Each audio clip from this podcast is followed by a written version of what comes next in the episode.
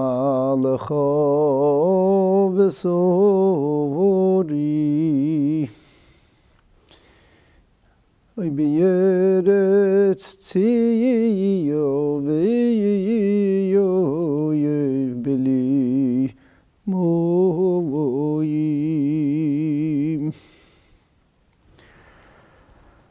Oh, yo, yo.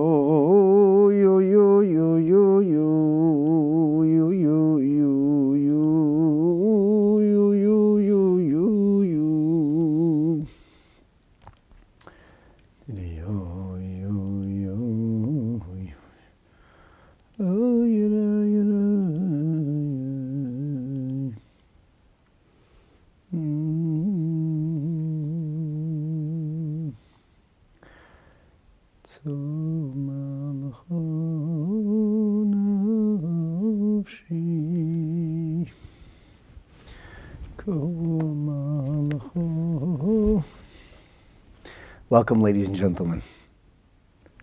Faith, like potatoes. This is going to be an incredible class. It's going to be incredible because it's going to address many real life issues.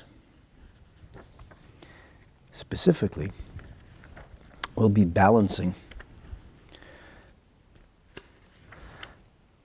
I suppose, what you would call the dichotomy between faith or trust, betochen, and the concept of ishtadlus, the efforts that we have to make. I mean, at the end of the day, if God's in control, He calls the shots. So? so then God's in control. Why, why do I have to bother doing anything? And if God's not in control, that is to say, if our efforts are what make the difference, well, then God's not in control. So, which one is it? Now, we have dealt with the subject somewhat extensively, and we talked about the idea of preserving one's life and how every one of us has to do everything that he or she can in order to save oneself from a mortal event. And today we're going to be contrasting that with earning a basic living. You know, just like the having your essential needs provided for. Now, as we're beginning, I see uh, we have Debbie on board and Valet's here. Hello. Anybody who'd like to ask a question or something meaningful to say, please, you can do so on the live chat. Anti Semites need that apply. Please, if you're bored and have nothing better to do, please do it elsewhere. This is for people who want to learn about faith and trust in Hashem, be they Jewish or not. And this is something that can uplift and enrich and inspire you if you so choose. Got to be open to it. And lastly, as I've said so many times, this is not a TikTok thing. Do not expect a quick class. And you certainly shouldn't expect success at inner transformation and at feeding or sustaining one's own conviction and spiritual bond with Hashem, with God. One should not expect to achieve that easily. For all things valuable have to be worked for. Think of it as a marriage, a good friendship. Think of it as a person who's competing now in the Olympics. They worked for many, many, many hours, days, weeks, years, some of them decades. The realm of the Spirit is no different.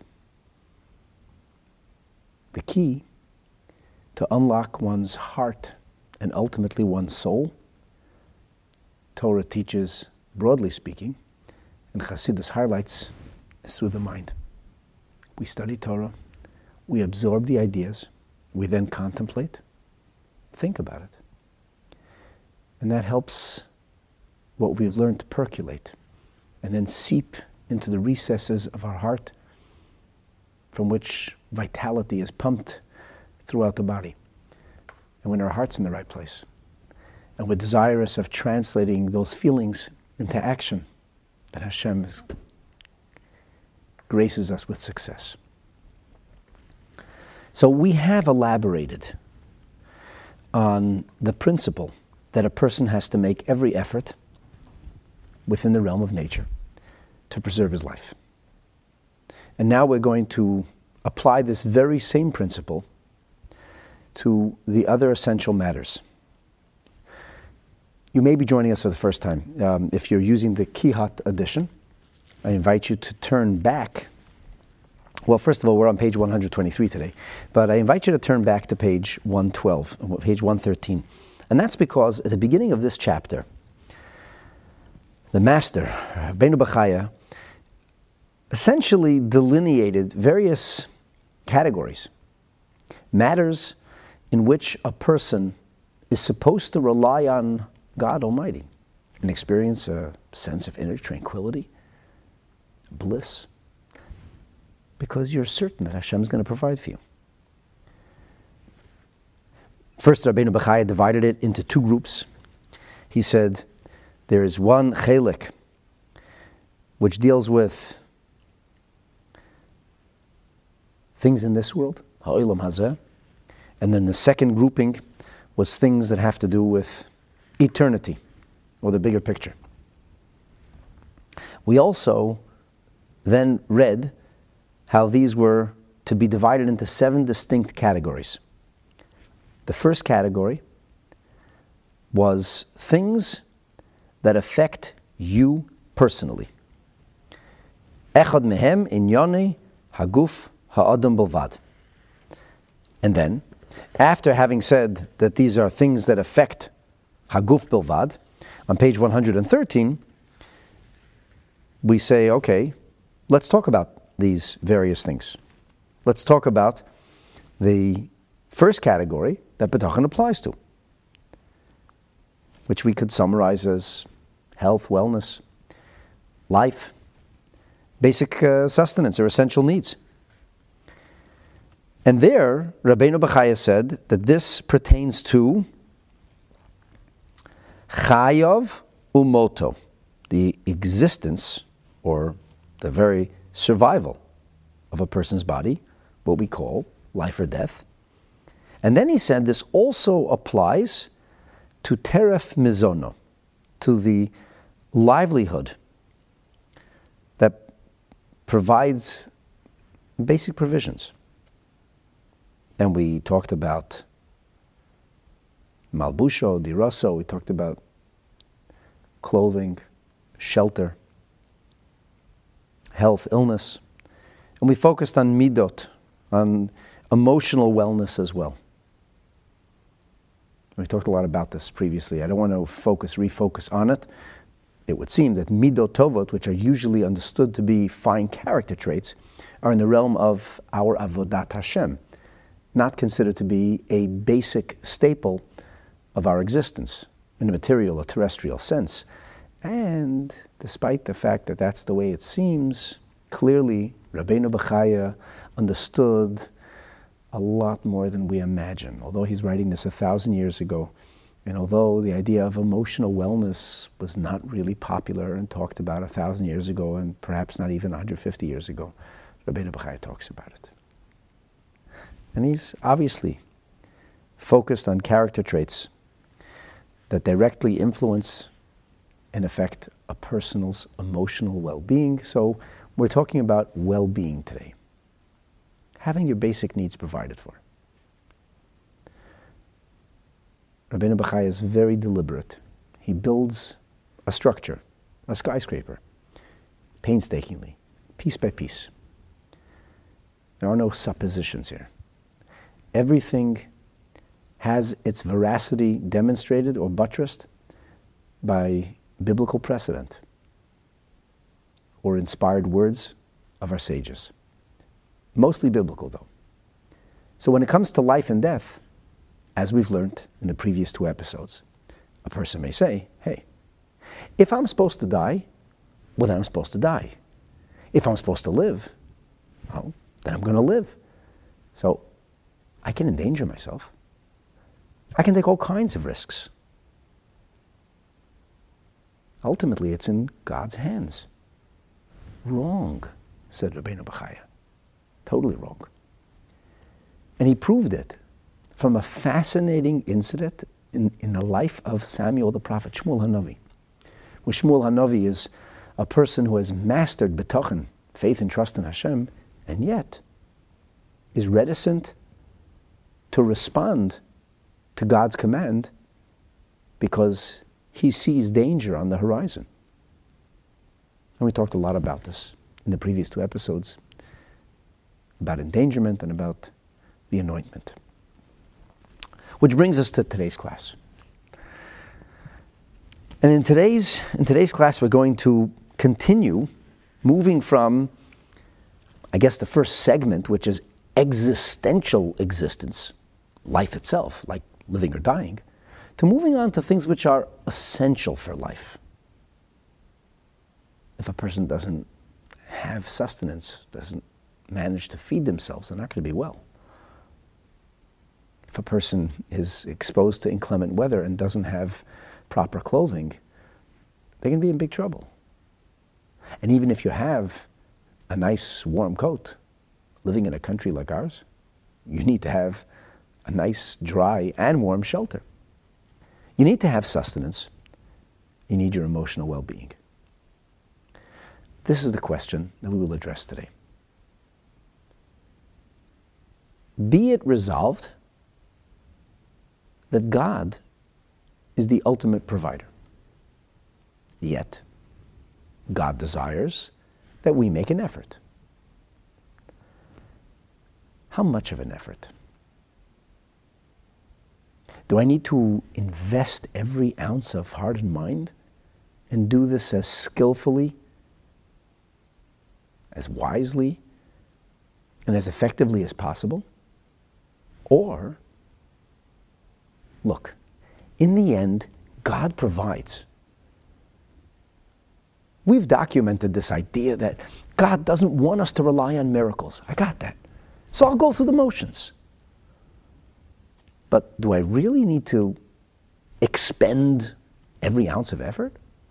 Or can I just create the shell so that it looks like things are kind of natural? But I know that I didn't really invest every ounce of wherewithal. It wasn't, they weren't real efforts, they were half hearted efforts.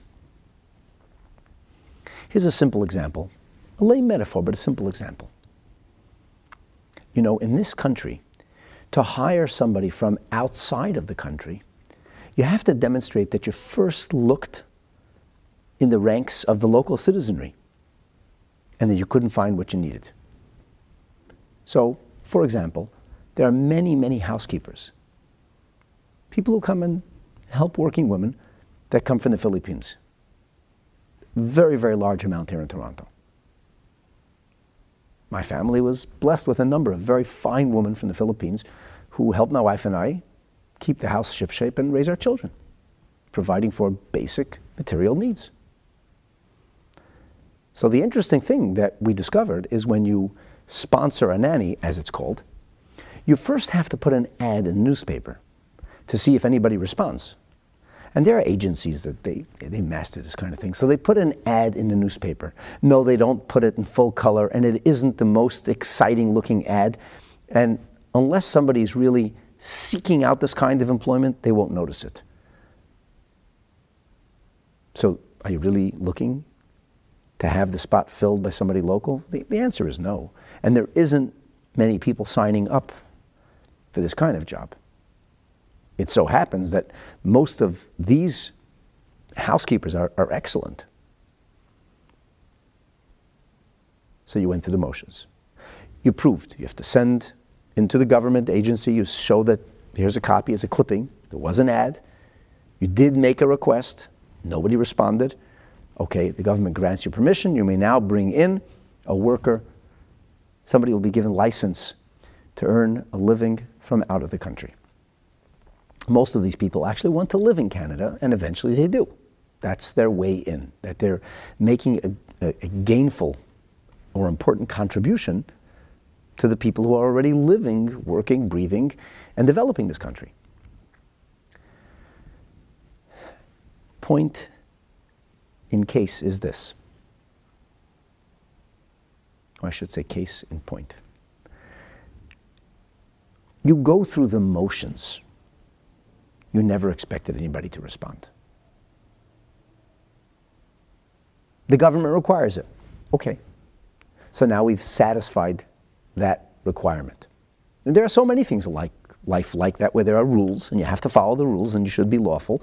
Judaism expects us to be lawful. But you don't have to go beyond the call of duty. You don't have to, so to speak, be pious and extraordinary in your meticulous adherence to going beyond what's required. You do what's required. I did what I have to. I move on. When it comes to Yiddishkeit, however, we're expected to do far more than what we just have to. Hashem wants to see that this is a labor of love, that we're really invested in our Yiddishkeit. It's not just perfunctory, it's not just habitual. We really care about what we're doing. All right, that's about mitzvahs. How about efforts to safeguard health? I'm not talking about mortal situations. How important is it to eat healthy? We're anyway going to die. How important is it to exercise? How important is it to work hard to make a living, if anyway God provides? And as we've learned before, 80% of the efforts brings 20% of the profit anyway, so just go through the motions you know, punch my card, show up on time, leave on time. I don't really care about what I'm doing. You know, kind of the way things were in communist countries. People showed up for work, because you can get arrested if you didn't. They went through the motions, but they weren't motivated to work hard, to invest themselves. Should we be investing ourselves? Should we be thinking about the wisest or cleverest way to do this? Or whatever. Just throw it out there. You did something. Hashem will bless you. You had to make a keli. You made a keli. You made a vessel. Now, when it came to preserving life, we learned very clearly that you need to go beyond the call of duty. You need to exhaust every possibility. Never mind if it is or isn't in your hands. That's what Hashem expects of you. well. Life and death. That's an actual mitzvah. That's a big deal. But what about things which are not, you know, life and death? Comes Rabbeinu Bechaya and he says, if you're following along inside, page 123, he will now be addressing what they call in the Kiyat edition the partnership between us and God. וכמו שאמרנו, בחיים ובמוות, and just as we have said with regard to life, which means the obligation to be concerned about preserving life, distancing oneself from danger, and avoiding death. Kain noimar bechiyuv tviat sibot habriot. So too, same shall be said of the efforts made, the, if you will, means to obtain things like welfare, as in health, mazon, sustenance, like food, malbush and dira.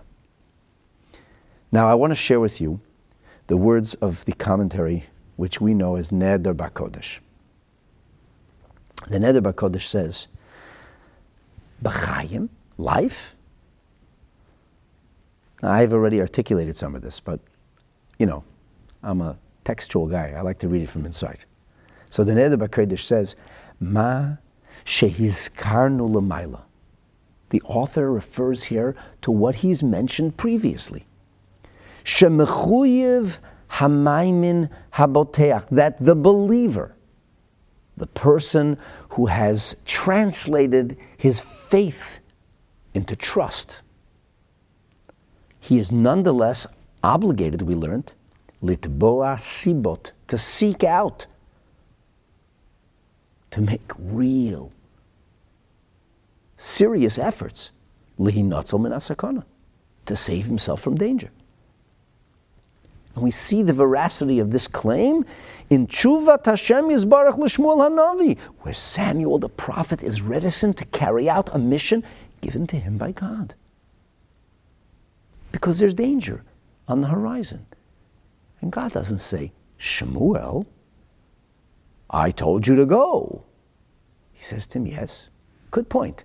Here's how you should do what I asked you to do. Here's how you'll avoid danger and preserve your life. V'chein, we learned his galgulis that a person is obligated. And here the Neder Kodesh cites the example that Rabbeinu Bechaya brought, which is so overwhelmingly obvious.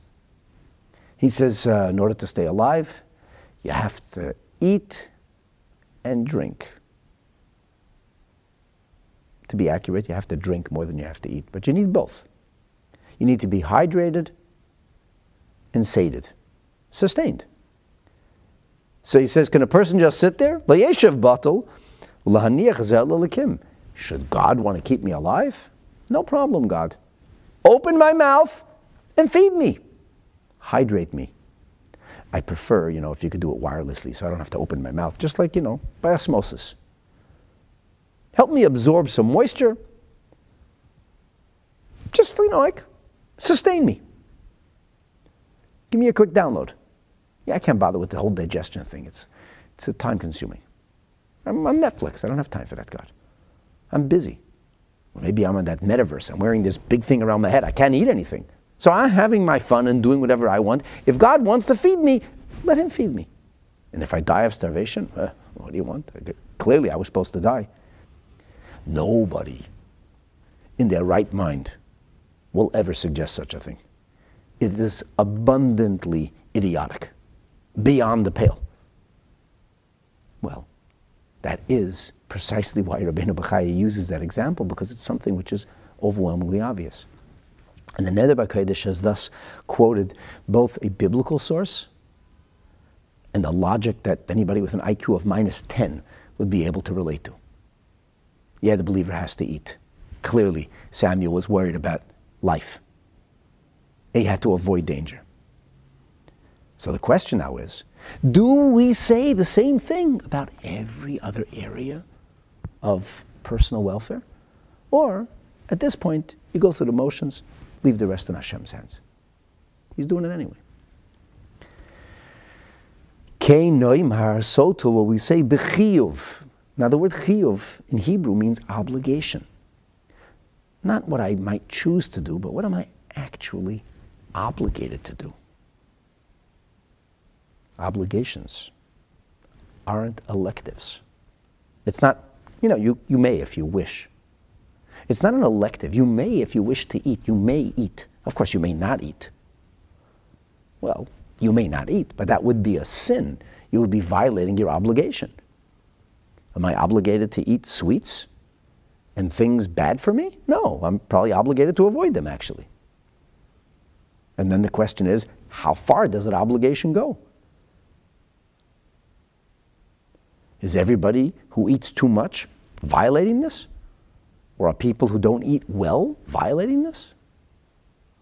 That's a good question. These are the kinds of discussions or thoughts we can have when we read the material. The point is, we discuss chiyuv.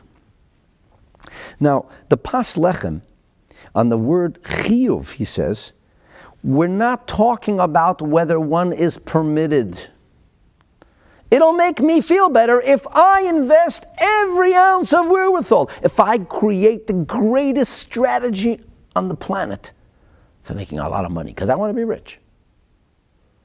Hey, you know, your strategy may not work.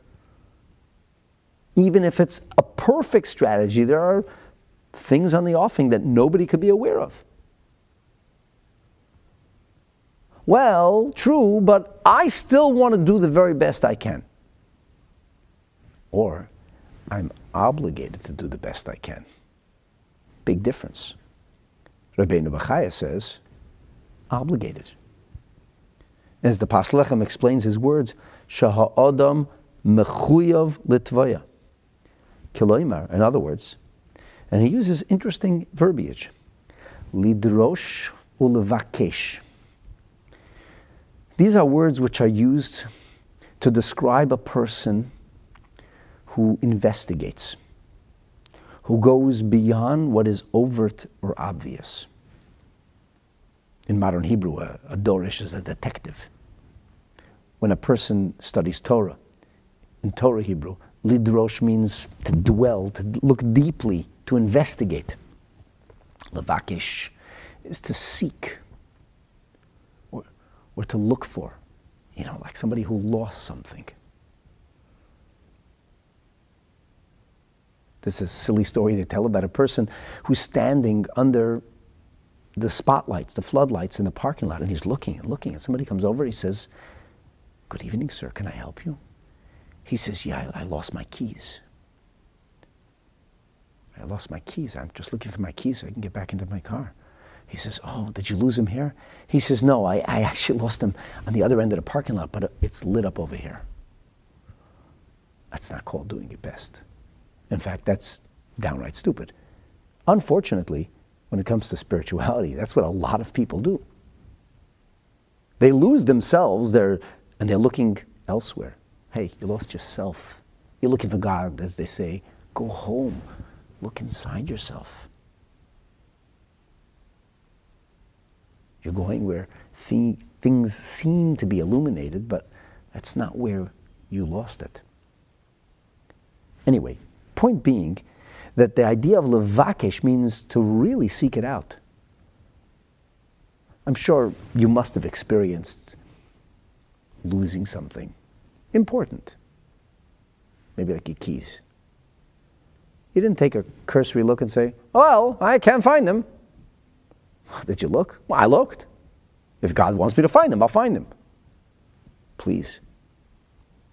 God wants you to find them. You need to do your best. Precisely, says the Paslechem. That's what we speak of in reference to sibot means to briot, health, mazon, sustenance, etc.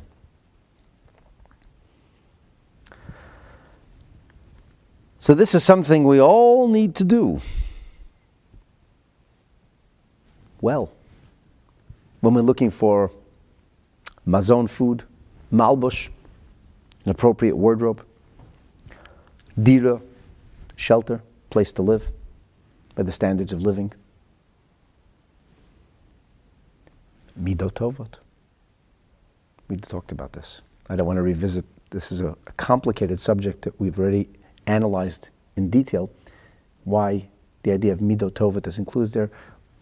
For brevity's sake, we'll just again emphasize emotional wellness. It includes things like just being humble, satisfied, happy with what you got. So a person has to seek these things out. Can't just say, if God wants me to be happy well disposed and adjusted, hey, He's going to well disposed and adjust me. What about somebody who has an issue, a mental health challenge? It isn't always something we can solve on our own. And sometimes lots of therapy isn't going to work either. I'm not an advocate for pharmacology, unnecessarily. But sometimes you need medication.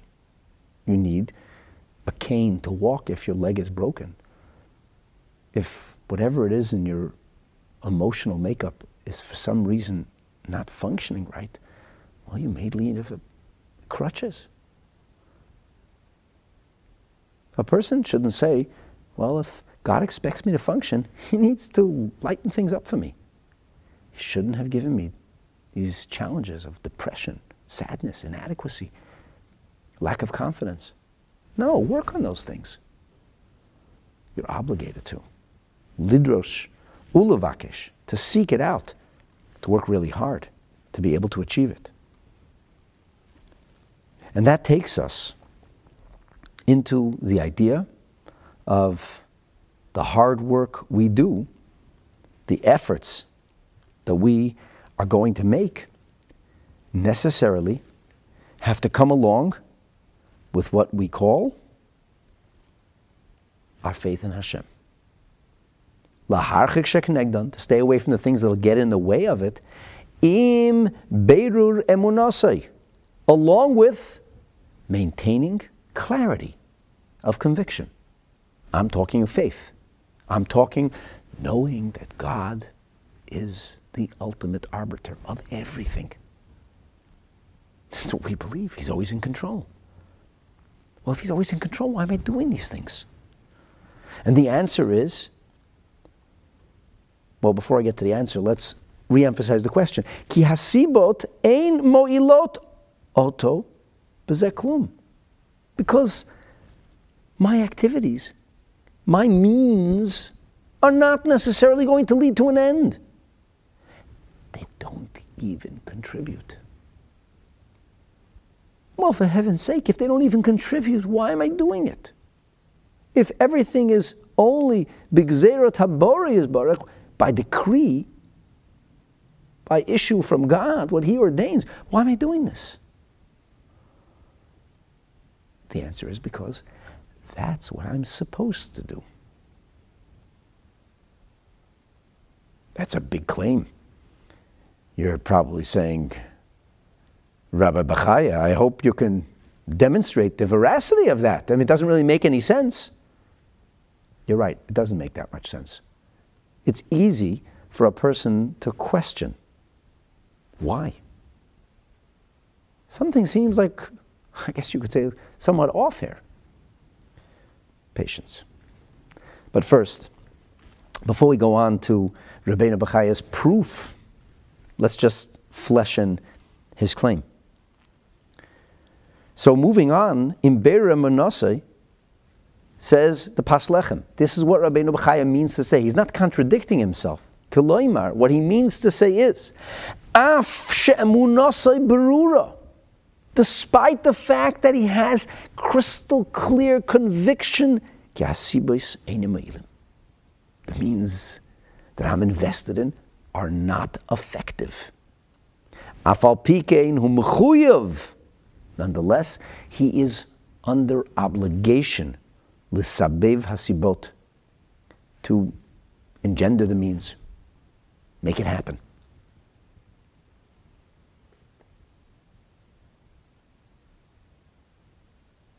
It's intense. You know, the the Toiv puts it even more clearly. Listen to this.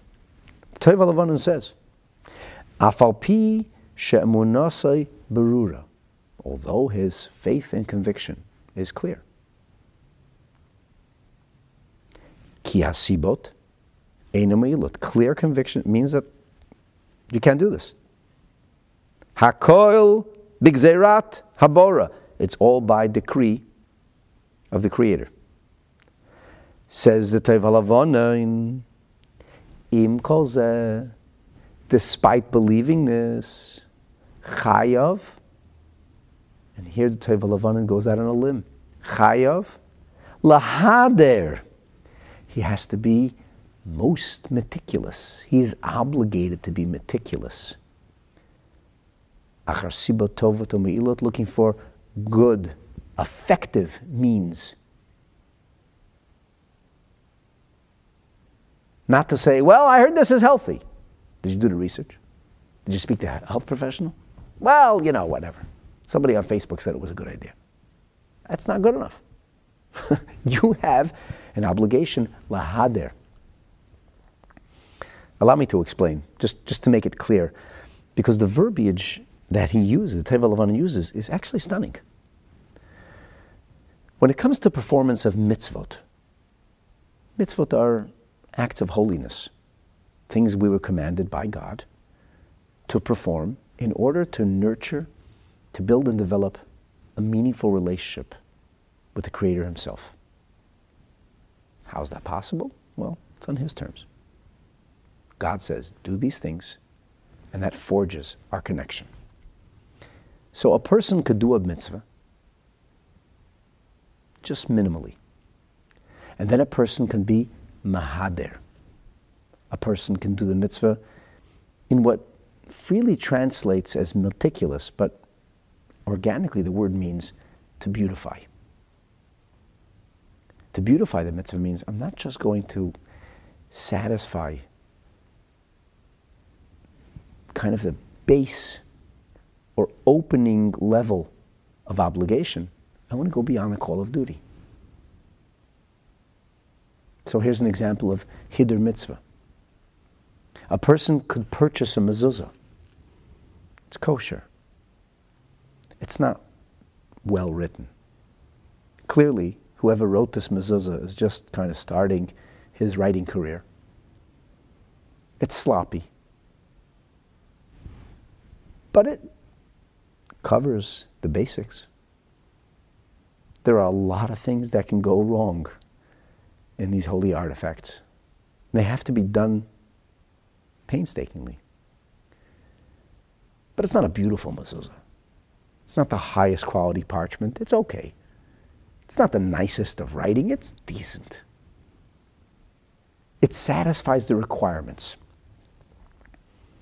Let's say that costs 50 or $60. And then a person says, no, no, I want to have a, a larger mezuzah. You're not required by halacha to have a larger mezuzah. You can have a smaller mezuzah. I want a larger mezuzah, he says. And I want it to be written in the most beautiful way. Well, that's going to cost you. That could set you back $150, $175, $200. So he asked me the obvious question. What's wrong with this guy? You can, find, you can use a mezuzah that costs 60 bucks, 70 bucks, and instead he's spending like $200 on a mezuzah. What's he doing? What's the answer? Hidur. He wants to do the mitzvah beautifully. Some people can't relate when I talk about mitzvahs and hidur. So I talk about like clothes. You know, there's, there's the knockoff or no name. Not very beautiful, not particularly well made, certainly not stylish. It, it covers the subject. You're clothed. As they say here, the private parts are covered, and you're warm. Yeah, but I'm not gonna, come on, seriously? I, I want to wear a nice suit. I want to wear a, a nice dress.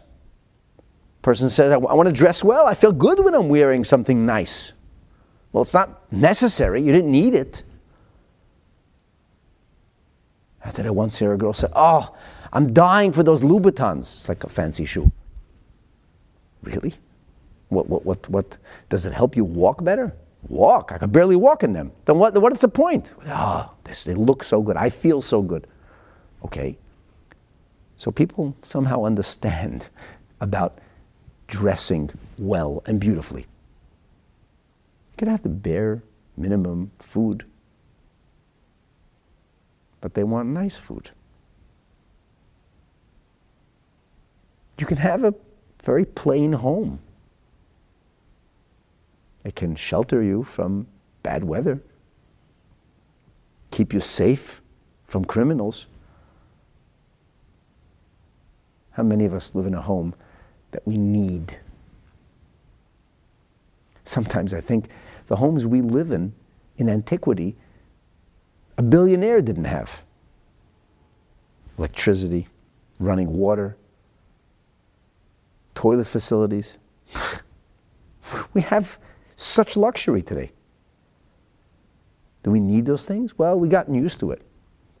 It's what you call a standard of living. Most of us don't think of a standard of living as bivouacking or living out in the wild. Most of us want to live nicely. That's fine. It's fine. Do mitzvahs nicely too, though. Why is it that when it comes to clothing, we want the best? When it comes to food, we want the finest. When it comes to a mitzvah, it'll do. Funny enough, when it comes to the case of the mezuzah, which isn't a mitzvah at all, gold, silver, jewel encrusted, or other artsy, beautiful kinds of materials, you don't need it. You can wrap a mezuzah in plain paper, plastic, lucite. No, Rabbi, I have to have a nice mezuzah. I cringe. A nice mezuzah? a nice mezuzah case or a nice mezuzah? Why is it that we're so willing to spend money on a mezuzah case which satisfies no specific halachic requirements, but kind of satisfied with the bare basic minimum? You understand what I'm talking about? I mean, this is really human nature. I don't mean to criticize anybody other than myself, actually. We all do this. We all have our shtick, the things we harp on, focus on. I'm trying to clarify the word mahader. Mahader means to do more than the bare minimum, not just to put that one liner into the newspaper.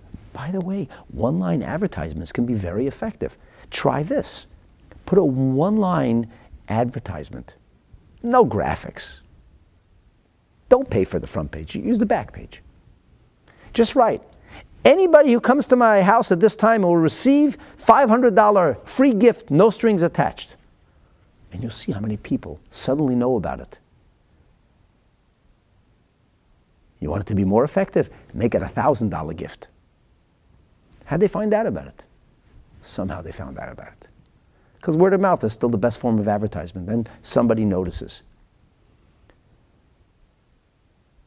But when you put an advertisement about something that nobody really is interested in, certainly they don't need, you have to make it seem as if they're interested or need it. That's the art called marketing. So when it comes to making my efforts, is this just like marketing? Do I have to just go through, you know, the basics, leave the frills off, do what I did? I put the ad in, and now if Hashem wants to give me parnasa, He gives me parnasa. I said I'm available. I'm selling my wares. I have a good product. I put a one liner, a one liner in the back of the newspaper. Does anybody still read those things? I put an ad. I use the cheapest. Why should I spend money? Why waste money on trying to market a product? I got a good product. Despite the fact that I might use a very effective marketing strategy, it may fail. It's all in Hashem's hands. I can use the biggest marketing geniuses, but how was I supposed to know that this particular word that was used was going to be associated with a terribly negative event that took place after we placed the ads? And nobody wants to buy it anymore. How was I supposed to know? You weren't. You were supposed to do your best. I did? Okay. Then you leave it in Hashem's hands. But do your best. And that's the point that the Toiv Halavonon makes. Chayiv lahader.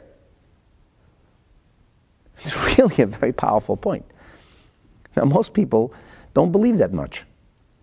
They actually think that the efforts they make do make a difference. It's not true. Rabbeinu Bechaya has taught us time and again that in fact it's not the case. And yet, we still have to give it our best. That's the point he's making here. Now, he's going to illustrate this fascinating balance, the, the interplay of being able to synergize the tension between the seeming opposites of the crystal clear conviction, the betach the blissful trust that I know Hashem does everything, and at the same time, I have to do my best. Hey, if I'm not really effective, why? So Rabbeinu Bechaya is going to illustrate this and apply it to the idea of parnasa, prosperity, or the efforts we have to make to make a living. He opens with a detailed description of farming, agriculture. He really gets into the details. And then, after detailing the agriculture, he says, and same applies to the various other vocations and different methods that enable us to provide our needs and to achieve our aims or goals. So, the obvious question is why is it that we emphasize agriculture? Why is farming the perfect paradigm of faith? Well, that's what we're about to find out. Faith like potatoes. So, let's head out into the farms. Kasher yesh labal ha'adama so this is something we can all understand. We can understand it that when the farmer wants to produce crops, what's he have to do? Well, the first thing he is is lachra If he doesn't, if he doesn't plow the ground, if he doesn't plant the seeds, nothing's going to happen. And just because he plowed or planted doesn't mean things are going to grow. There's follow up. Now it has to be cleared or cleaned of thorns or thistles. Okay, in modern English we call this weeding. Why do you need to weed things like that? Well, simple because the ground is able to give nutrients for the crops. But if the crops aren't getting the nutrients, instead the weeds, the thorns, the extraneous vegetation is draining the ground of its nutrients, who loses? That's right, the crops. And there's only so much nutrient vested by God in the soil. So we're going to fertilize, stinks, but it makes for good crops. We're going to have fertile ground. We may allow certain fields to lie fallow so that they have sometimes a year or even two to regenerate themselves because such is the nature. Hashem ordains that the entire land of Israel be left fallow every seven years. And despite this idea called Shemitah, farmers would often alternate which field they used so as to get a greater quality out of the ground instead of a diminished quality, but perhaps greater quantity. So after planting, and after removing the foreign or offensive vegetation, there's the actual, you know, there's lazara, the planting, and then the lahashkoisa. After you plow remove the foreign vegetation, clear it, then plant it, then you need to water it. Now, this is a little odd. It reads, it definitely reads a little odd. If you're following along in the Kiat edition, you'll see it in. Um, follow along in the Hebrew. It's a. It's, it re, it's a little bit of a funny read. It says, Ulahashkosa im yizdamnu loimoyim. And he must water it or irrigate it if water becomes available. What do you mean, if water becomes available? That's, that's your job, man. That's your, go find the water. So it's uh, fascinating here, but the commentaries, they, they, they're not certain that this is accurate. They feel that uh, a word may have been left out. The Manoach HaLevavos suggests that somehow a word was omitted from the text. It should have read, according to the Manoach HaLevavos, lahashkoisa im yizdamnu, to irrigate if it doesn't get watered. What if it doesn't get watered? Who's going to do that? God, of course. Keloimar, that is to say, Emein Hageshem, if there is no rain, because if there's rain, then we have mayim min hashamayim. That's water from heaven. But what if there is no rain? Ah, if there's no rain, then we have to do our part in bringing hydration to the crops. Lashkoisa beraglov, you got to do it with your own two feet, so to speak. Transport the water there. Kigan hayarok, as quoting scriptural prose, like the garden, the vegetable garden. The Neder Bakodesh, pardon me, the Marpe Nefesh goes out even more on a limb, and he says, he says that according to other versions, it should read not im lo yizdamnu loy mayim, but im lo yizdamnu loy geshamim. If rains don't show up, doesn't always rain. You can't change the weather. And after doing all those things, what is the farmer then supposed to do? Ah, then, then he's supposed to place his trust in Hashem. Ve'yivtach al habeiri yisbarach. Then he places his blissful reliance on God. La. That Hashem will make these crops blossom forth, multiply. And to save it from, some translate it says, mishaps or disasters. The Pas Lechem says, if you want an accurate kind of description, take a look in the book of Deuteronomy. If you look in chapter 28, verse 22, Parshas Ki Tavo, the Torah is talking about some pretty horrible stuff that'll come our way if we don't behave, if we don't listen to Hashem. So the expression in the Torah is God will smite you with blistering and searing temperature, raging fever, shachefes, kadachas, dalekes, becharchor, becheref. Becharchor is another disease, a disease that, that penetrates the body. Who knows? The sword, violence. And then he says, ubishidofain, uviyerokoin.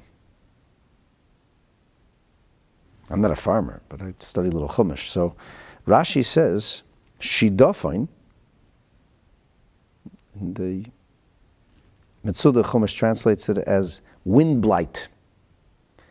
I saw in the Jastrow, he translates it as blast. Ruach Kodim, an easterly wind, scorched by a blistering easterly wind. A Yurokoin is like yellowing, as in greenish yellowing, because yarek is green. Rashi says it means yoivesh. It means that there is a withering of the crops. Whereas the crops turn pale, and they turn a, a yellowish green. You know, like yellow fever, you turn green. So you got to pray.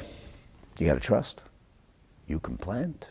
You can water you can have done everything in your power. No rain, you brought water.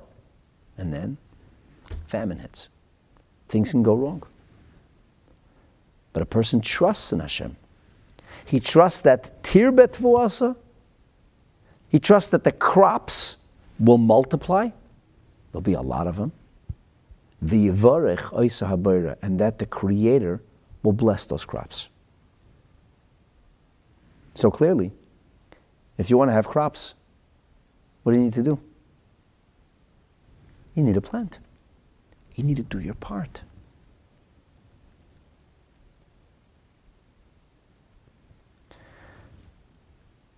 Rabbeinu Yankiv Emden has a fascinating comment here.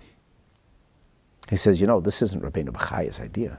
It's, um, it's scriptural. This is found in the book of Proverbs. Listen to this Proverbs chapter 20, verse 4. Mechoiref otzel.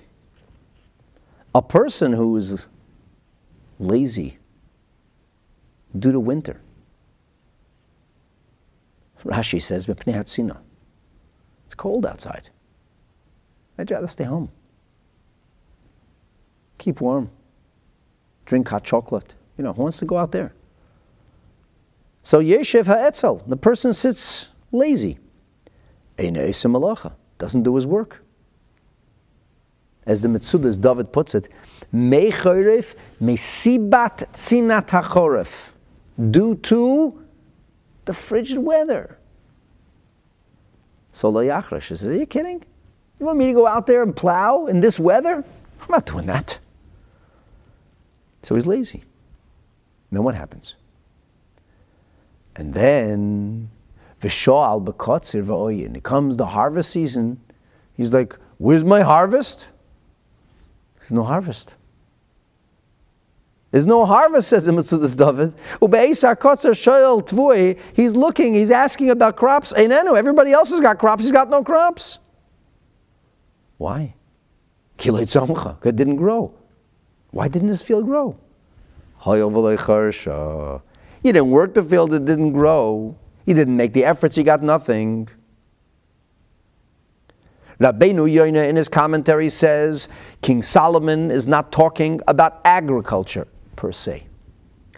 The agriculture that's mentioned here is but a frame, a metaphor. It's a, it's a euphemism for the efforts we have to make in life. Mida Tazrizot, he speaks about what's called in English alacrity. Don't be lazy. It's always the path of least resistance. Be industrious. A person could say it's cold, it's hot, choim. Person will say, you know what, Yavar Azman, let, let the weather get a little better. I'll do this eventually. Yeah, it never happens. you never really find what you lost because you needed to work that day. An example of this is a person who doesn't plow because it's winter. He says, but zman hachayrif that's when you plow. Obviously, we're talking about Israel, the Middle East. This is how it is there. It's different a little in the country like this. So hu nimna min hacharisha He stays away. He avoids the the work he has to do because of the weather. And Al Kain, Yishol Bakotzer, he comes and he says, uh, "Where's where's what I'm looking for?" V'oyin. Now Rashi says this is also about wisdom. Not only is it not only about agriculture, not only is it incorporative of every effort a person must make to make a living, whether you are a farmer or in a startup, but even when it comes to wisdom. If you don't make the effort, if you don't work hard at learning and mastering concepts, you won't know. Rabbeinu Yoina follows these lines that are charted by Rashi, and he says this is precisely what our sages meant in the Mishnah in Pirkei Avot. In chapter 2, in Mishnah 6, it says, Al toimer eshne, a person shouldn't say, when things free up, I'll study some Torah. Yeah, I know, it's important to study Torah. I will get to it. Shema loitipone. Hmm, maybe you'll never really have time. The commentaries on the Mishnah say, that's matter of fact. You won't have time. You just never get to it. It's like the people who delay all the important things in life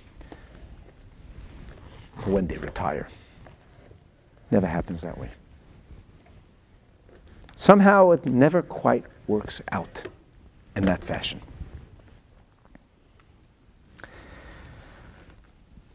So this isn't Rabbeinu Bachai's idea per se the, the, scripture talks about this.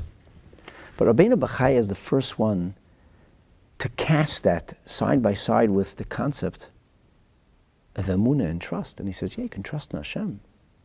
You still have to make all the efforts. But why did he use the example of farming? It seems that Rabbi Yankov Emden felt that's because of this verb's, verb in this verse in Proverbs. But I'm going to suggest something very different to you. And once we get to it, it'll become the thrust of the rest of, of today's class. But first, I want to go through some of the details. You know, I, am I'm a stickler to uh, words, and we have to read. This is a book we're learning, studying from the words, from what, what Rabbeinu Bechaya wrote, or at least from the faithful translation. So, why does he say that there's going to be tirbe, an increase or a large volume of produce, and then viyavarich, and then it'll get blessed? It's like people think kosher food is food that's blessed. So I'll get a rabbi to bless it for you. Yeah, it doesn't work like that. Kiddush means to bless something, and the food is or isn't kosher. What does it mean v'yivarech So the Pas Lechem says that's a good question. And it does seem to be redundant. In fact, superfluous. Like, what, what, what, what is this verbiage? What, what is Rabbeinu Bechaya saying? And he says that if you want to understand what Rabbeinu Bechaya is saying, you need to take a look in Mesechet Tanit. And there in Mesechet Tanit, what are you asking, Sam? What's the title of the book that we are reading from? The title is, the book is called Chovat Halavavot, Obligations or Duties of the Heart. And we are studying from the fourth chapter, which is called Sha'ar HaBitachon, the Gate of Trust. Of, of the book, this chapter, which has many chapters, and it's a, it's a book in itself, is considered to be um, the most widely read and the most foundational. So that's, that's what we're studying. All right. I, uh, I refer, very good. Yeah, very good, Shonil. Shar B'Tachan series, excellent. I refer Sam back to the first, the very first episode of the series, where I introduced the series and explained what it's all about. So the Gemara says like this. The Gemara in Mesechet Tanit, on page 8, side B, the Gemara is talking about bringing home the harvest, you know, and a person being grateful to Hashem. We're going to talk about that attitude of gratitude. That's, that's going to be our next class. But the Gemara says like this: Tana Rabbanon. Our rabbis learned. Hanichnas lamud et grono, a person who enters to weigh, measure, size up the harvest. Omer, he should say, before he begins. Yehi Hashem Elokeinu, dear God, I plead with you, may it be your will, shetishlach bracha b'masei that you send blessing in our handiwork.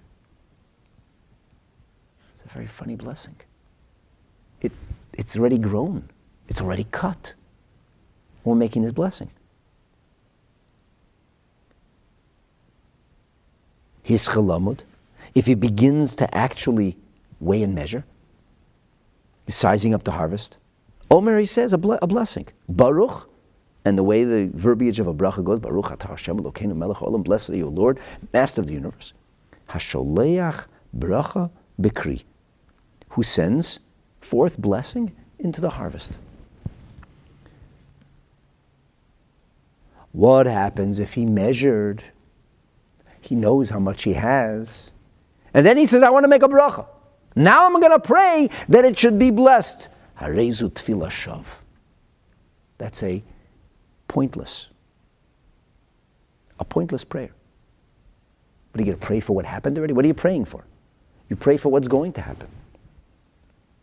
Very strange statement the Gemara seems to be making.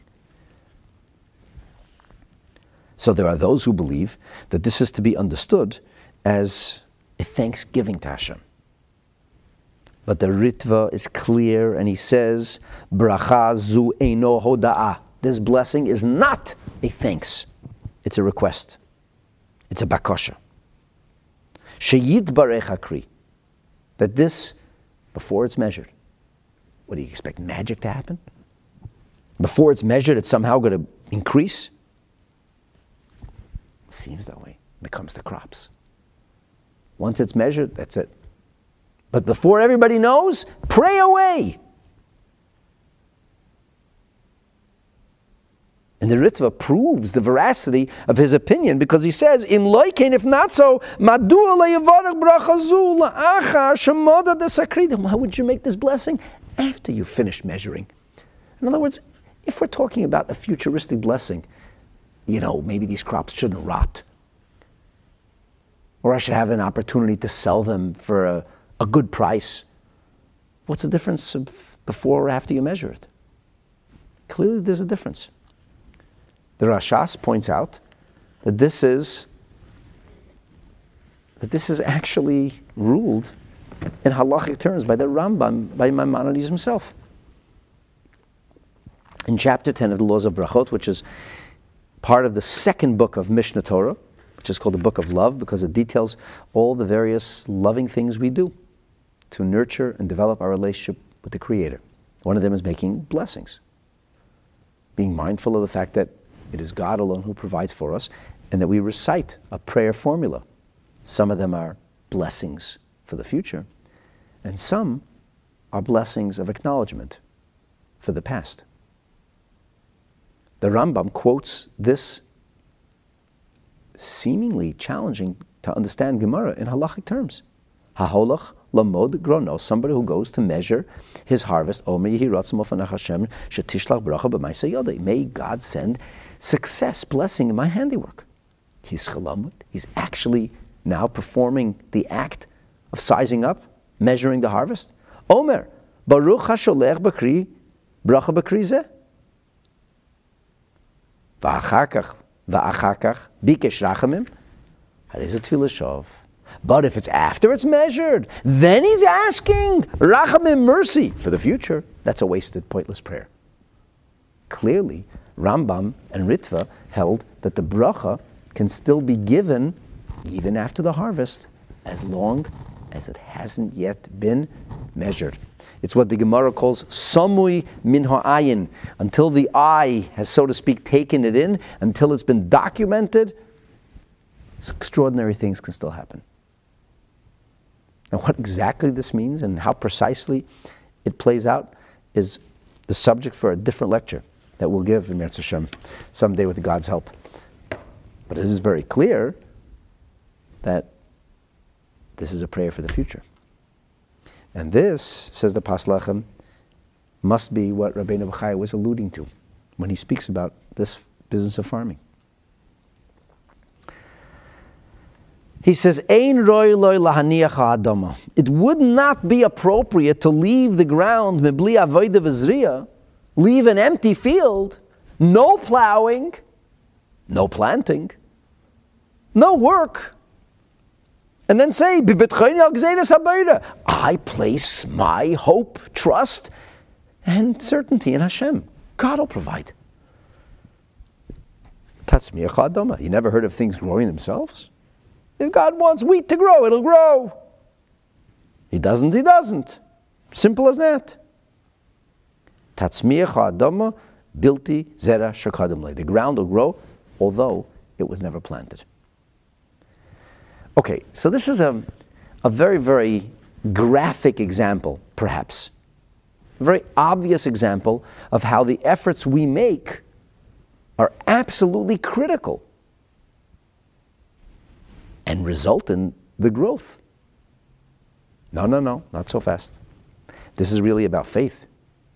The farmer farms with faith because when he plants and does his work, yiftach al then he places his trust in Hashem. What does that mean? And then he goes on to say, and so it is with their other business. Craftspeople, haschira, haschiros, people who are involved, merchants involved in business, people who, professionals, charge for their time. You have to go out there and do what you can, light the world on fire. As they say, strap up your sneakers, get out there and run, do everything you can to make a living. Im habitochen behelikim, alongside with crystal clear conviction in God, ki aterev biyodei, parnasa is in His hands. My efforts will not bring the success. It's all bidashusi, it's all in his dominion. And furthermore, ushahu orev by la'adam. Hashem is the guarantor. Hashem is the guarantor. Pas Lechem says, as per the words of King David in the end of Psalms, Psalm 136, we say this every single day. Nisan lechem lechol basar. Sorry, we don't say it every day, every Shabbos. He who gives lechem to all flesh. And we talked about this in one of the early episodes. Rabbeinu Bechaya discussed how every single form of life gets exactly the sustenance it needs, and this is a key element in the concept of Rabbeinu Bechaya's idea of trust. It's a fundamental principle. Hashem guarantees every living being will receive his or her allotment of sustenance. They will all be given what they need. God's guarantee.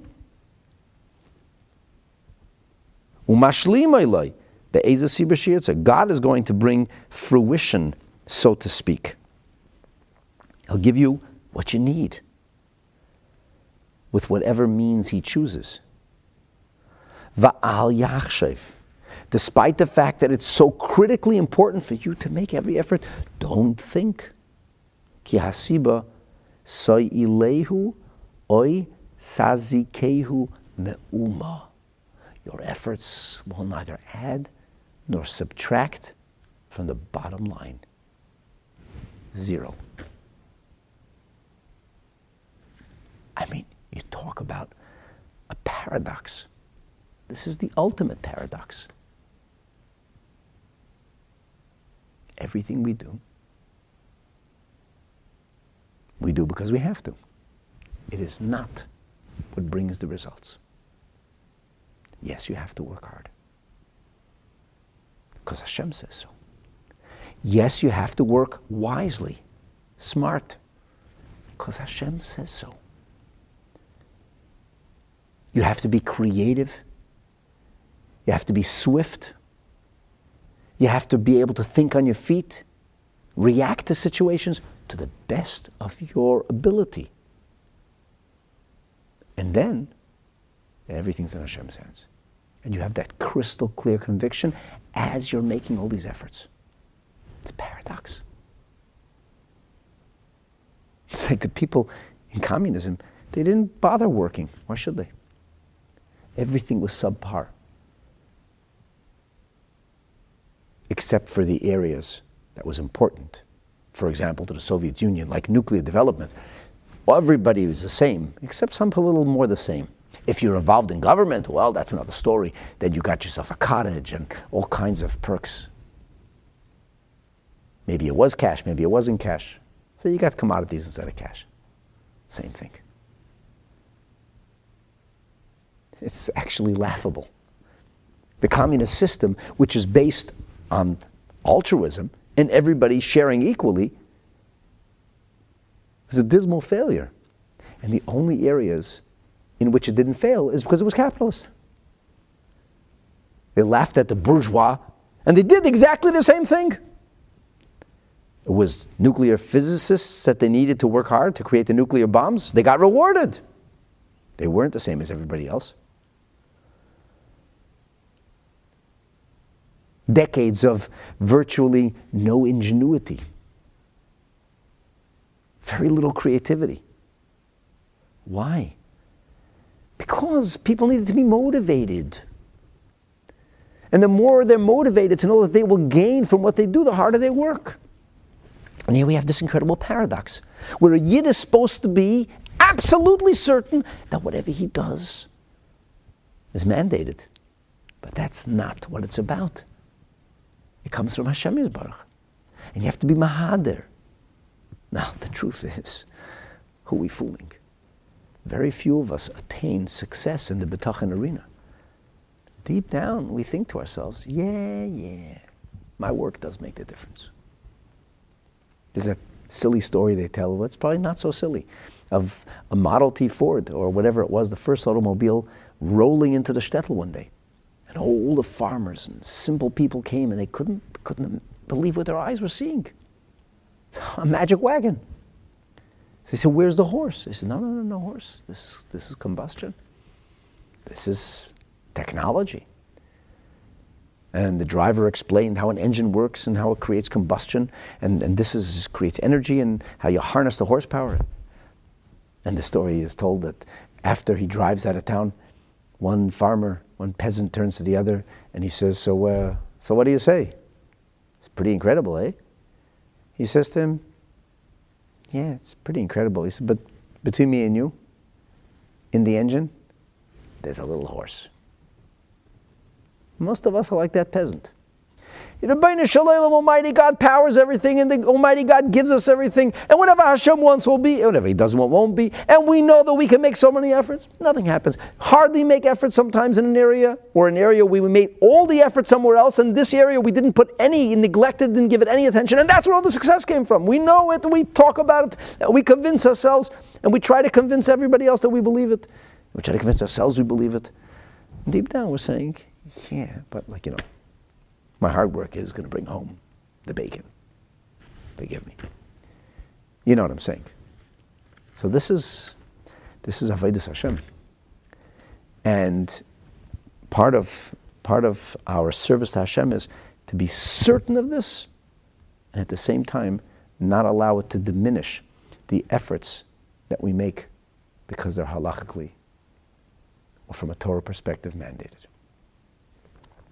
Now we're going to devote the, the last uh, part of today's episode to better understanding the, the agricultural metaphor, the faith like potatoes.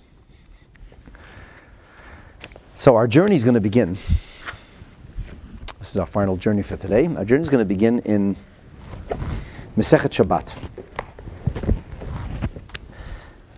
Many of the commentaries point to this, to this statement that's made in the Gemara. And to be sure, it's a, it's, a, it's a very powerful statement that the Gemara makes. But when we think about it carefully, I think it's going to provoke a very big question mark before it gives us the answer. So farming and faith, they go hand in hand, eh? Yeah, that's so it seems. So the Gemara has found in Masechet Shabbat on page 31. It's a, it's a drasha. It's an, it's an exposition on a fascinating verse which is found in the book of Isaiah. Yeshayahu Hanavi, speaking to us in the 33rd chapter, he describes a lot of terrible things that are going to be happening. He talks about um, the Jewish people whose enemies will be vanquished, and then he's going to turn to us and say, hey guys, you're in for some rough times. But before describing the destruction that is fated for the Jewish people, unless they do some very big tshuva, the prophet, Isaiah Yeshayahu Hanavi, reminds everyone who will listen and specifically addresses those who dwell in Zion. And he says, V'hoyo emunat itecha chosein. The faithfulness of your times, which means maintaining faith in every time, will be the shield or chosen yeshut the strength or shield of salvation. In other words, this will be a permanent source of strength that will carry us through the most difficult of times, that'll save us. Chochmas vada'as, this wisdom and knowledge, Yirat Hashem, the reverence and respect for Hashem, he otsaro, that is the storehouse or the storehouse of strength. In different words, in the same way that a storehouse is used to preserve the produce, the Mefarshim explain that Yirat Hashem, that the reverence, the awe that we have for God, will preserve our strength our salvation, and our knowledge. Okay? Yeshayahu Navi said it, it is so. The Gemara now expounds upon this. And the Gemara shares a fascinating insight. Daf Lamed Aleph Amid Aleph, the Gemara says that really what we're being told about is that the strength, the Jewish people's strength, comes from our Torah study. And the Gemara says, Omar Reish Lakish, Reish Lakish taught, My dichsiv, what is the deeper meaning of this verse, V'haya emunas itecha, chaysin Yeshua's chachma vadas v'geimer, what does it really mean? And Reish Lakish explains that this alludes to the six orders of Mishnah. The law, the oral Torah, the Mishnah, is divided into six orders. How so? So now Reish Lakish interprets each word of this verse as referring to a different order of Mishnah. For example, the first order of Mishnah is called Zraim, or agriculture. And it deals with all kinds of laws of how we farm and tithe. The second is called Moed, which means appointed time things like Shabbat and the festivals. So the Shlakish says, Emunas. Emunas means your faith, the faith. Zeh This refers to the order which is called Zraim. Why does faith refer to the order called agriculture? Literally seeds. So Rashi says, I'll tell you why. Because Hashem has to trust you. You have to be trustworthy. A person is trusted karoi, that he will separate and give appropriate tithes. Nobody's going to come and check up. Nobody's going to measure your harvest to see if you give the right amount. So there's an amount of trustworthiness that has to accompany the fulfillment of this order of Mishnah. That's what Rashi says. The Tosfos says something very different. Mefarish Yerushalmi, in the Jerusalem tradition or Jerusalem Talmud, it says that's because farming and faith go hand in hand. Shemaimin that a person plants and he trusts in God. Now, I have to tell you that we don't know of such a Yerushalmi. The Jerusalem Talmud, as we have it, at least the version we have, doesn't have anything like this. But there is such a teaching from our sages, and it's found in the Medrash Rabbah on Parshat Naso, chapter 13. And I'll take you there in a minute. First, I want to point out something very, very interesting. The Pnei Shlomo, which is a book on, of, of Talmudic exegesis, explanation on the, it's really a super commentary, commentaries on Rashi and Tosfos. The Pnei Shlomo, written by the author of the Kitzur Shulchan Aruch, we're talking 19th century. The Pnei Shlomo says that the difference between Rashi and Tosfos is what Rashi's words would apply only to farming in Israel. Because only in Israel we have tithes. But what Tosfos says applies universally. Maimin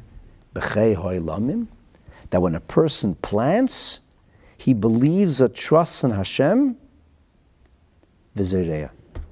And then he plants. In other words, that the planting is an act of faith. It's an act of faith. Why is planting an act of faith? Uh, the ground grows. You put seeds in the ground, they grow. It's a miracle. It's an act of faith more so than anything else.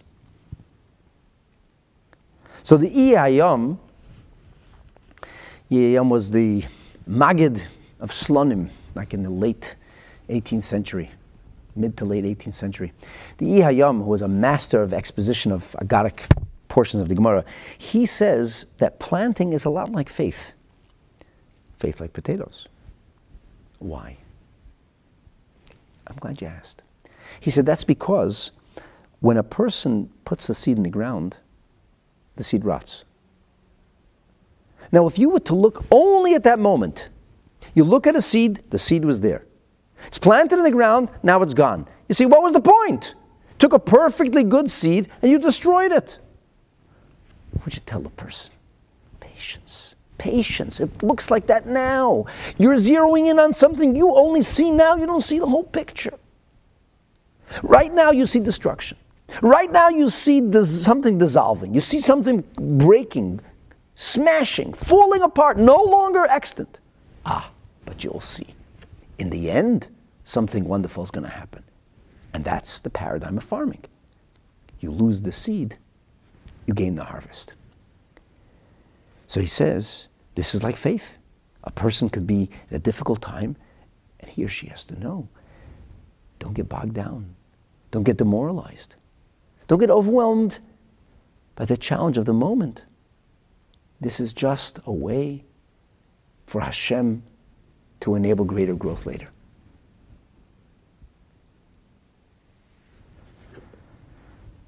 I've seen it around uh, lately. I think they say it in the name of Nachman of Breslov. I, I don't know where it's from. Sometimes God breaks your heart to fix your soul. Easy to say when things aren't broken. So, so planting is an act of faith because you put the seed in the ground. Yeah, but we have like thousands of years of experience and data. We put seeds in the ground and most often things grow. It's expected that there'll be a harvest. Faith, a farmer has more faith than anybody else. It's one of the most dependable industries. So you take a look in the Medrash that we referenced earlier. The Medrash Rabbah in Parshas Nosoi the Medrash Rabbah says, expounding a totally different verse, a verse from the book of Psalms.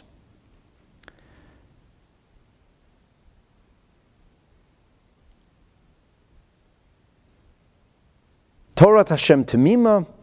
King David says in the 19th Psalm that the Torah of God is perfect, Meshivat Nefesh, it is restorative of one's soul. Edut Hashem. It's Eidot, it's testimony of God. So the Medrash, and we don't again we don't have the Yerushalmi. The Medrash says, Eidut, testimonies. This is the order of Zraim. Why? Sha'oda maimin b'chayav shalom. A person believes in the life of the universe. V'zorei any plants. The Eitz Yosef in his commentary says, "Who is the life of the universe? Zakadosh Baruch Hu. God is called Cheyolamim. Why is he called a life? Al because he gives life and sustenance to the olam kulo. Vizorea. And people plant. Ah, he says. When people plant, what do they see? Lefira ois enish who hefsed v'kiloyin. When you put something in the ground, you're actually destroying it. You're causing its decomposition. Sharei Hazroyim mismoigigim birvivim. The seeds rot, spoil, and disintegrate. But Adam Mekave, a person hopes, Umaimin, and he has faith. Hashem will give a harvest, a yield, and this will be blessed. And I'm like, I don't get this.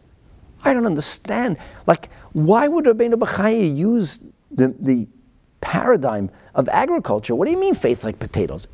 You, you could say that about any industry. But he, he zeroes in on the, on, the, on, the, on the gardening, on the, on the farming. He talks about all these different levels of agriculture. You could say the same thing about any vocation. A person makes a product, he thinks that there's going to be a tremendous demand, and all of a sudden everything changes on him.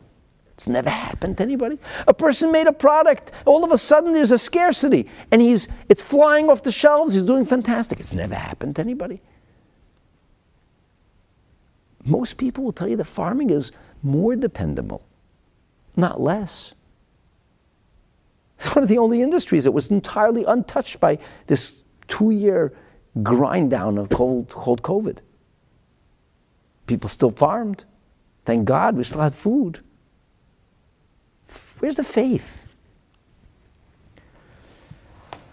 So really, really, this bothered me very much. I mean, uh, the Iyam has a nice, a nice homily on it, but that's not what Rabbeinu Bechaya is talking about in Shar B'Tachin. He's not giving us a homily. He's telling us, no, no, this is literal. So this, my dear friends, is the answer. The faith farming is the Jewish way to look at farming. It's not the, the worldly, the non-Jewish. There's a Jewish way of farming. It used to be our gross national product in Israel, but there's a Jewish way. And the Rebbe explained, shed extraordinary light on this. It's a, in the first volume of the Rebbe's edited talks, gathered talks, Likkutei Sichos. There's a beautiful rumination on Purim. And I'm going to I'm going to give you the gist of it because we're running out of time. The Rebbe says that the holiday of Purim celebrates the miracle of salvation. Hashem saved the Jewish people from a decree of annihilation and genocide. Now, many people mistakenly think that Persia was like Germany, 1935. It's not true. The Rebbe says that period was the most wonderful period in any exile. Jewish people were prominent, well represented in all areas of commerce. For all we know, maybe even the arts and entertainment. That wasn't such a big thing once upon a time.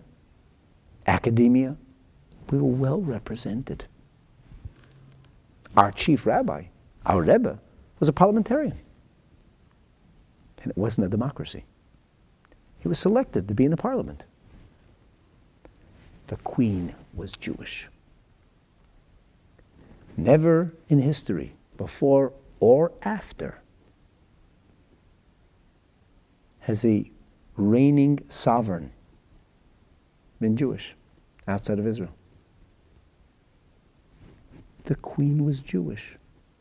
Achashverosh was the most powerful monarch of his time. He had a global empire.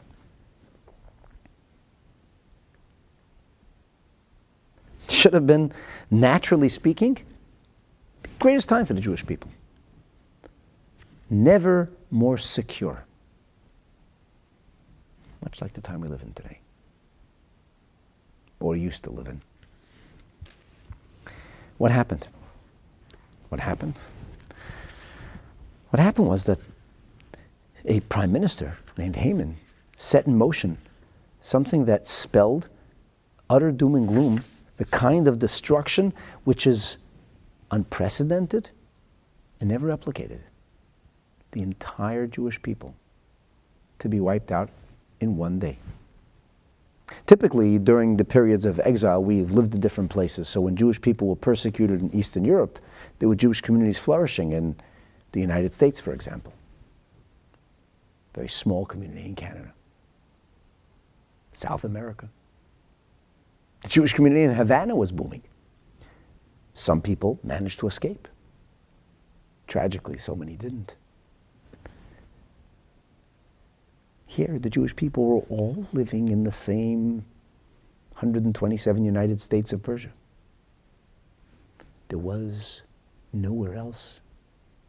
We don't know of a Jewish community extant outside of the sphere of monarchical influence of Achashverosh.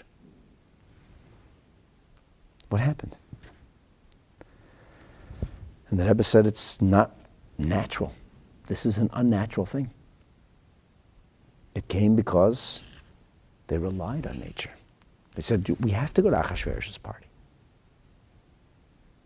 This is illustrated in a much later talk, and I spoke about it in the early episodes in Sha'ar HaBitachon.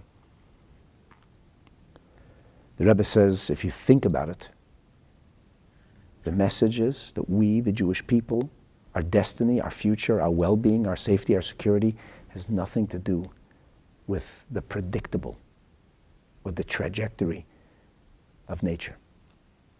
How about our salvation? The first thing they did wasn't begin to burn the phone lines. First, they prayed. and they fasted. Esther too. It's a subject for another day. Why would she have fasted? She's putting herself in danger. She fasted, they fasted, she fasted. Only when everybody did tshuva did she set in motion the series of events which ultimately led to a total turnabout. I invite you to watch uh, the Talmudish of the last couple of weeks if you want to have a better idea of understanding how much bitachon Esther had and how she made every possible effort. And the thrust of this particular talk, the Rebbe is pointing out that we, the Jewish people, are not a natural people. In fact, nature has got nothing on us. Everything about us is paranormal, beyond nature. Our eternity comes from Hashem. And he says this is the meaning of that statement of our sages. He plants and he believes. What kind of statement is that? The Rebbe said, in Flug is Amuna? What kind of faith? He's a farmer, he's planting. Faith like potatoes? Potatoes. You put the seeds in the ground, the seeds grow. Afilu kafrim lavdil. The Rebbe says atheists are also farmers. Every farmer is, a, is, is, is religious. Every farmer is a man, a woman of faith. There's plenty of people, atheists, who's Leibnit in Gott Baruch Hu. And they're also farmers, successful farmers. It's the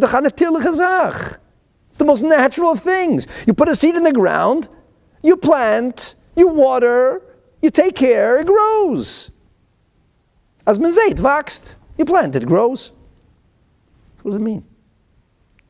The Rebbe says that the pshat therefore is the understanding of this. This is found, by the way, in Likkutei Sichos, volume 1, page 215, onto page 216. I'm reading page 216 now. The Amune von a Yidden in dem. What is a Yid's Amune? What is the meaning of, of farming as a faith paradigm? As a filu b'shas es retzich. That even when we're talking about planting, Azach, was er allein zet beschämferlich, als das hat im Flug nicht zu tun mit dem Munel betochen. He says it has nothing to do with faith. I don't need to be trusting in Hashem so that my farm should be successful, so that I should have a harvest, so that I should be able to, to harvest the produce, the yield. What do you mean? I plant it, it grows. Er allein zet. He sees the farmer himself, the farmer of faith. Hazech be'azena, was haben klar mit den people who have nothing to do, so to speak, with God. Wachs sehr sehr. They plant and it grows. Von deswegen weiß er, he knows, as er als Id, that as a Yid is anders von der ganze Welt. He says, I am a Jewish farmer, and as a Jewish farmer, my farming is different. Warum Punkt wie der Klal Yisrael, just as the plurality of the Jewish people. So too, it is also with regard to an individual. I share this to you, with you many times. It's a, it's a direct statement that Maimonides makes in Moreh Nevuchim, actually. And a Yid is nit untergeworfen The Rebbe says this translates into the idea of our existence is miraculous. And just as our existence is miraculous as a nation, our existence is miraculous individually as well. The Farvester. And that's why he knows. As euch beschas bei der ganze Welt wird wachsen mit Teva, when everybody else's farm is growing because they planted. Wird bei ihm aber wachsen, bei him it will grow nor durch seine Emunah und Betochen. From his Emunah and from his trust in Hashem. That's the meaning of Zereya Umaymin B'Cheir alone. It's the Jewish way. And so Rabbeinu Bachaya uses the paradigm in which it's so obvious you have to do something. Things never grow if you don't plant first. And yet, we're like in a partnership with Hashem where we do our part invest ourselves fully, and then rely on Hashem. Because even the farmer, whose trajectory of growth is so predictable, has to trust in Hashem first and foremost. And that makes all the difference. And because our sages spoke of this with regard to farming, it's natural for Rabbeinu Bachaya to use this example. He uses not the most natural expression of faith, as many mistakenly, misguidedly think. They say, oh, he uses farming because farming is a faith paradigm. Wrong. It's a natural paradigm. He uses it because a yid farms differently. And when Hashem, in his, through his Navi, wants to tell us about farming, he says, Emunascha, Edut. Talks about trust. He talks about, he talks about testimony. He talks about faith. And so it's very clear that we need to do everything we possibly can. At the same time, Zoideya, plant. Do everything you can to work the ground. Umaimin. And then you place your trust in Hashem Yisbarach, and that is the secret of our success. To be continued, Bezrat Hashem, next week with attitude of gratitude for how we're supposed to view the success that comes our way. I want to thank all of you for joining. It's an honor and a privilege to be able to teach you Torah, and I invite you to continue to participate in our Torah studies. Please do me a favor, like, share, and again, I'm asking you, please be so kind as to subscribe and share this with your neighbors and friends. YouTube.com forward slash Rabbi Mendel Kaplan. Let's build a subscription and let's get messages of faith and trust, messages of uplifting spirituality and Yiddishkeit out there because that's how we can actually change the world and hasten the arrival of Mashiach. B'mheira u'biyameinu speedily and in our days, Amen. Thanks again for joining. Have a beautiful day.